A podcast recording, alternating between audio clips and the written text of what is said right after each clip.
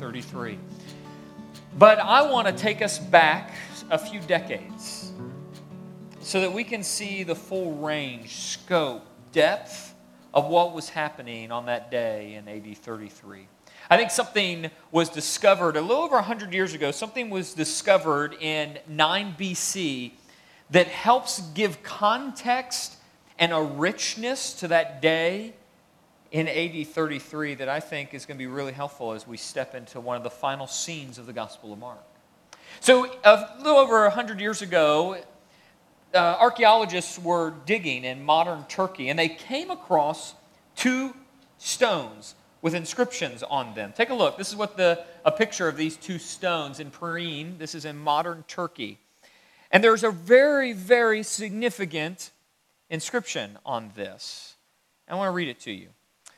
This is, again, from around 9 BC, an inscription here at Priene, and it reads this. It seemed good to the Greeks of Asia, in the opinion of the high priest Apollonius of Miniophilius Xanthius, since providence, which has ordered all things and is deeply interested in our life, has set in most perfect order by giving us Augustus, whom she filled with virtue, that he might benefit humankind, sending him as a Savior, both for us and our descendants, that he might end war and arrange all things, and since he, Caesar, by his appearance, excelled even our uh, uh, anticipations, surpassing all previous benefactors, and not even leaving to posterity any hope of surpassing what he has done. And since the birthday of the god Augustus was the beginning of the good news for the world that came by reason of him, which Asia resolved in Smyrna. This is the establishment of a celebration based on the birthday of Augustus Caesar which is the declaration of the good news for the world. Augustus claimed to be the Son of God, he being the successor to Julius Caesar. And so here is one example in one area of the Roman Empire where we see that there was good news being proclaimed that the Son of God, Augustus Caesar, had been born, and that that declaration goes into the world because he is the Savior and he's going to set all things right. So, this kind of message is spilling out into the Roman world across the regions of the Mediterranean, even in places like Judea. This is moving through the Roman Empire, declaring Caesar is God. And just so we're clear, the path that the Caesars take to their throne, particularly Augustus, it takes a particular trajectory. I want to use an image we've seen several times. It's this image of a line moving straight up into the throne. So here, Augustus Caesar, Son of God, King of the world, power, glory, Savior. And the reason he's Savior, the reason he's going to end all war, the way that he can be considered full of glory is because he's got a really big military behind him. And when you got a really big military behind you, you can make sure that everyone submits. And so he is Savior, glory. His glory is based on his military might. And he makes sure to dress the part as well as he moves through the Roman Empire and as he lives in Rome. That's the path of the Caesar. This is the way most kings get their power. It's an upward trajectory. But after that day in 33, AD 33, after that day that that Jew called king, the King of the Jews was crucified, things started happening in the months and years after. A different story began to play out in the Roman world. These, these people in different cities started telling a different story about this man who had been crucified. Eventually, these groups of people started establishing assemblies or groups or what they called house assemblies. We might call them churches. And then there were four people over at, different times that decided to write the account of that man crucified back in 33 in Jerusalem. One of them we've been studying, the Gospel of Mark. We often call it the Gospel according to Mark. And when these early Christians told the story of this man that died in 33, they made sure to tell it in such a way that was a counter story, a counter narrative. It challenged status quo. It was a direct blow to the story being told by the Caesars. And so when Mark wrote his gospel, the gospel according to him, this is the gospel according to Mark, when he began to pen that story of this man who died in 33, he began the story this way Mark 1 1. The beginning of the good news about Jesus, the Messiah, the Son of God. Now, just so we're clear how close that that runs or how close that parallels the inscription from 9 BC, an inscription that we know would have been tracking throughout the Roman world. Just take a look at that, just that section of the inscription. So, Mark says, the beginning of the good news about Jesus the Messiah, the Son of God. The inscription says, the birthday of the god Augustus was the beginning of the good news for the world. You see the challenge? Do you see how Mark tells a very different story? Oh, there's good news, but it's not the good news the Caesars are declaring. Oh, there's a Son of God, but it is not Augustus, and none of the Caesars after him. Jesus would take a very different path to his throne. Just so we're clear on what that would look like, let's throw up an image we've seen over and over again in our study of this gospel. Mark wasn't, or Jesus would not track, he would not walk a path to his throne with a really big military behind him, destroying everyone in his path. No, Jesus would walk into a valley of death. The path to his coronation would go through a Roman cross.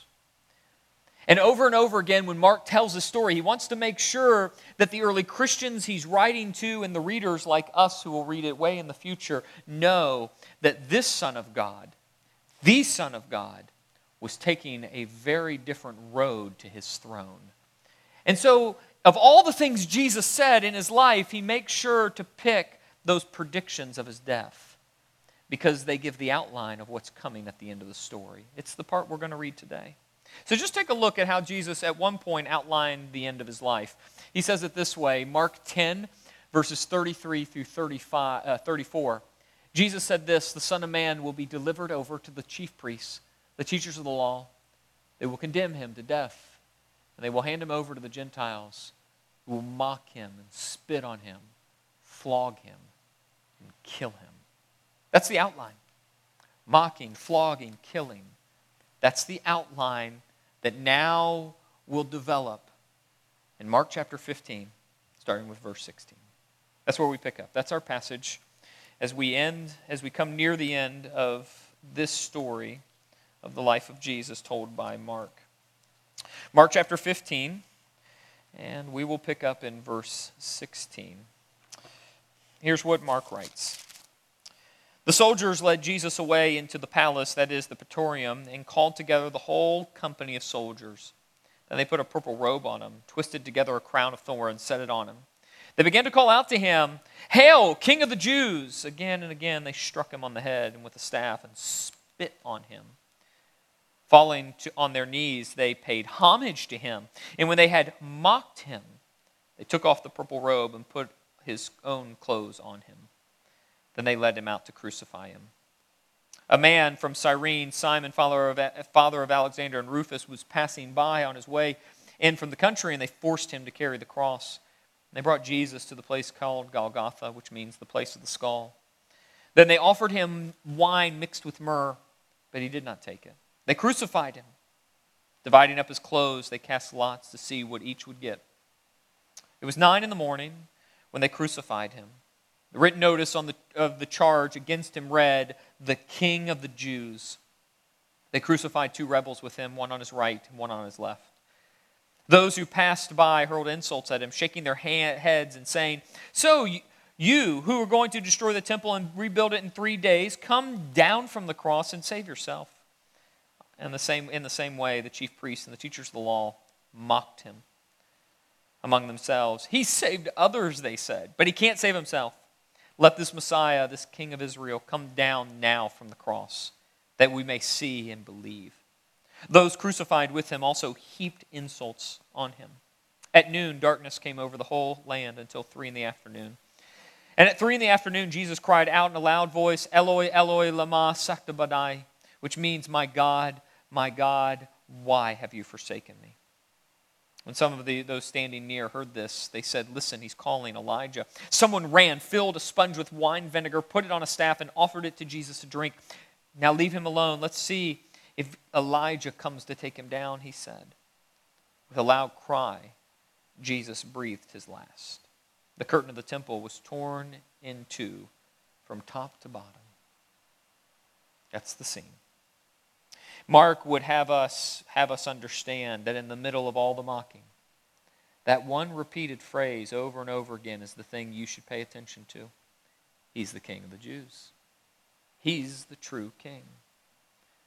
You know, you know in the world of Caesar this doesn't this doesn't make any sense. In the world of Caesar this looks like uh, looks like weakness. What son of God goes to a cross to die? No, a son of God goes to his throne to rule. And if we had to summarize, I think, how this all plays out to someone like Caesar, death on a cross was a sign of weakness, but for God, it was the ultimate expression of love and faithfulness. That's what we have here. But that message put into the Roman world makes no sense. You go take that message that a king was crucified and now rules the world, you'd be called a fool. And in one city in particular, Paul wants to make this point very clear because when he took that message into this city, it looked real foolish. It'd be like taking this message into New York City, into a hub of intelligentsia, highbrow intellectuals, where there's trade and commerce, there's activity, there's schools and learning. This would have been what the city of Corinth would have been like back in the first century. And Paul established a small group of Christians there. He took this message into that city. And at some point, those Christians got real messed up. Of all the early Christians we know about, the Corinthians were probably the most messed up, at least that we know of.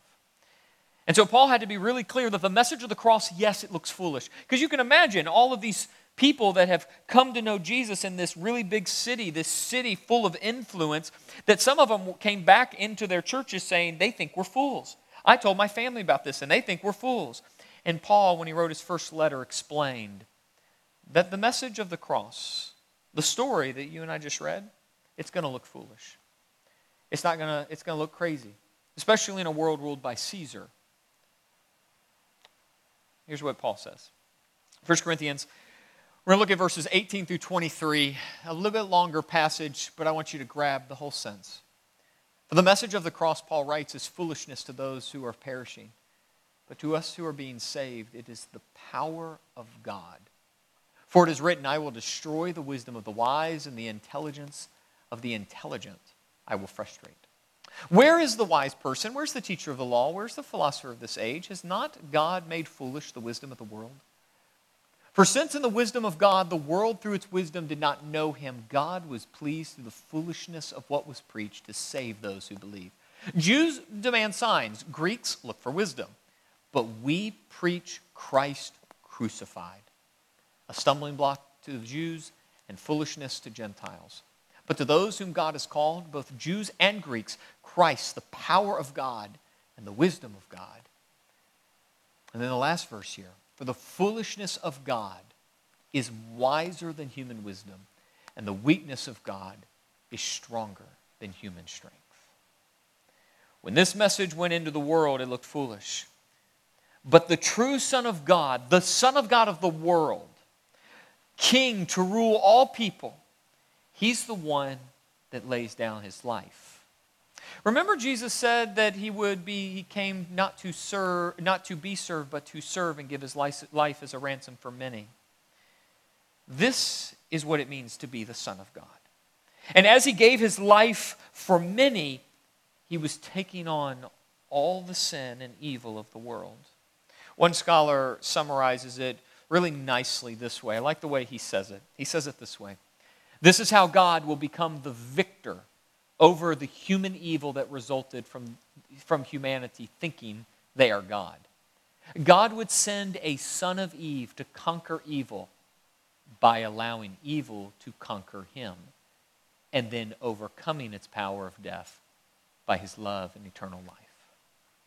And so I like to think of what happened there on the cross to put an image in place I want to take an image from a, a, a, a DC movie, that is a comic movie, okay? We're going to take Superman. I don't know which Superman movie this was. But there's this moment where all the weapons of the metro, of Metropolit, uh, Metropolitus, the, the, the, city, all the guns of the city come against Superman. And I mean, they just light him up. And then there's smoke. I mean, it's just, I mean, it's like, it's like World War III happened on Superman.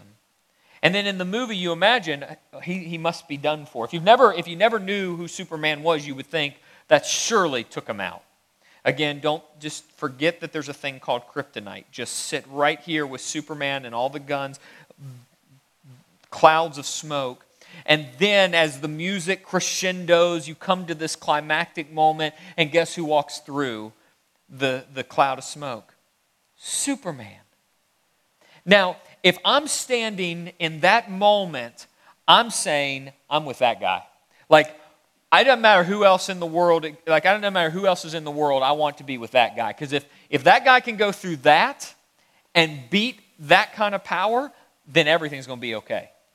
If you can stand with a man who had all the guns of a city pointed and shot at him, and then he walks out of it, I'm there. And that's what happens at the cross. All of your sin all those moments in your life where you miss the mark, all the rebellion, all the evil in the heavenly realms comes to bear on Jesus. And you saw how Mark began to play that and pull that together in a quick moving scene of the crucifixion, where you have Roman soldiers flogging, mocking, spitting. You then have his own people mocking him. You have those in authority making fun of him, even those next to him at one moment are heaping insults, and then something happens, something we don't really understand, where he cries out, Why has his father left him? Something is happening in that moment that has a depth of suffering we don't understand. And it takes the full range, all sin, all evil, bearing down, and then the wages of sin, which is death, comes in and he dies. But he will not stay dead. In two weeks, we'll read of the resurrection. But in that moment, all evil did its worst. And he's going to walk out of the cloud of smoke. Now, in his case, he'll walk out of an empty tomb. Now, just like Superman, I want to be with that guy. I don't know who else exists in the world, but if someone can undergo that kind of suffering, I want that. I want to be with that guy. And why did he do it? Well, Jesus gave us the answer just a few chapters back when he said, What's the first two commandments? You love God and you love your neighbor. And there at the cross, Jesus never broke. His love and his faithfulness stayed steady. Do you know who you know who got us into all this mess? Adam. Adam got us into this mess. And when he was given an option to leave, leave the way of his creator, what did he do? He did.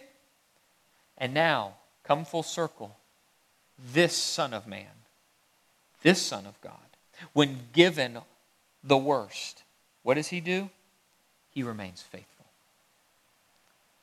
And his love never wavers because he loved his Father and he loved you, his neighbor. Why is he your neighbor? Because he created you. That's as close as it gets. Love kept, kept him there. Now, that's the true meaning of the Son of God. You know, there's one person in the story that gets it. One person in this story looks at the cross and understands what's happening, sees Jesus for who he is. One person. And it's going to be the most unexpected person. You know, in the Gospel of Mark, we've been seeing all these unexpected people making declarations of faith, right? It's the blind person who literally can't see, they're the ones that have faith. While the disciples who can see, they can't understand Jesus at all. It's the woman, the unnamed woman, who breaks a jar of perfume and, and anoints Jesus.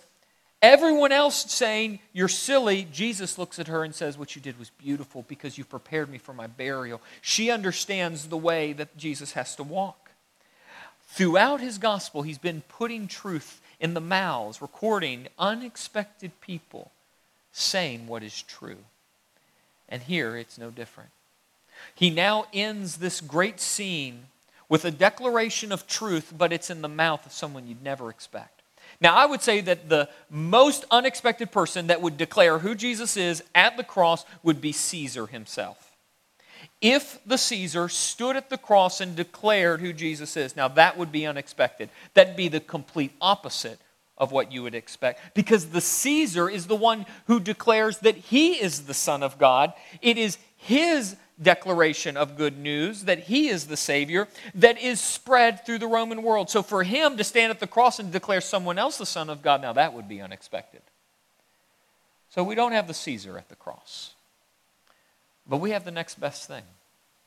In the reversal of reversals, you have a Roman official standing at the cross declaring who Jesus is. Take a look.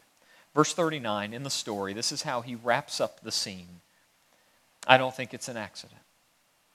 And when the centurion who stood there in front of Jesus saw how he died, he said, Surely this man was the Son of God. This isn't, this isn't a Roman official getting word back in the palace that Jesus has died. It's a man who saw him die. And then standing there he declares the truth. And so, what Mark does here is you can see how he has this, this subversive message beginning the gospel. It's not Caesar, it's Jesus who's the Son of God. And then he's going to make sure to record at the end, the final scene of his death, who declares he's the Son of God? A Roman official. You see, you see how he comes full circle on the story? And how does this Roman centurion know he's the Son of God? Because he watched how he died. He saw love and faithfulness on display, unlike th- anything he's ever seen. He has seen glory in the face of Caesar. Now he sees it in a new way, with love and faithfulness hanging naked on a cross, breathing his last. What a way to tell the story. So here's where the application is. I think the application is in that last verse. I think Mark drives us to the centurion. Here's how I want to frame the application. Here it is.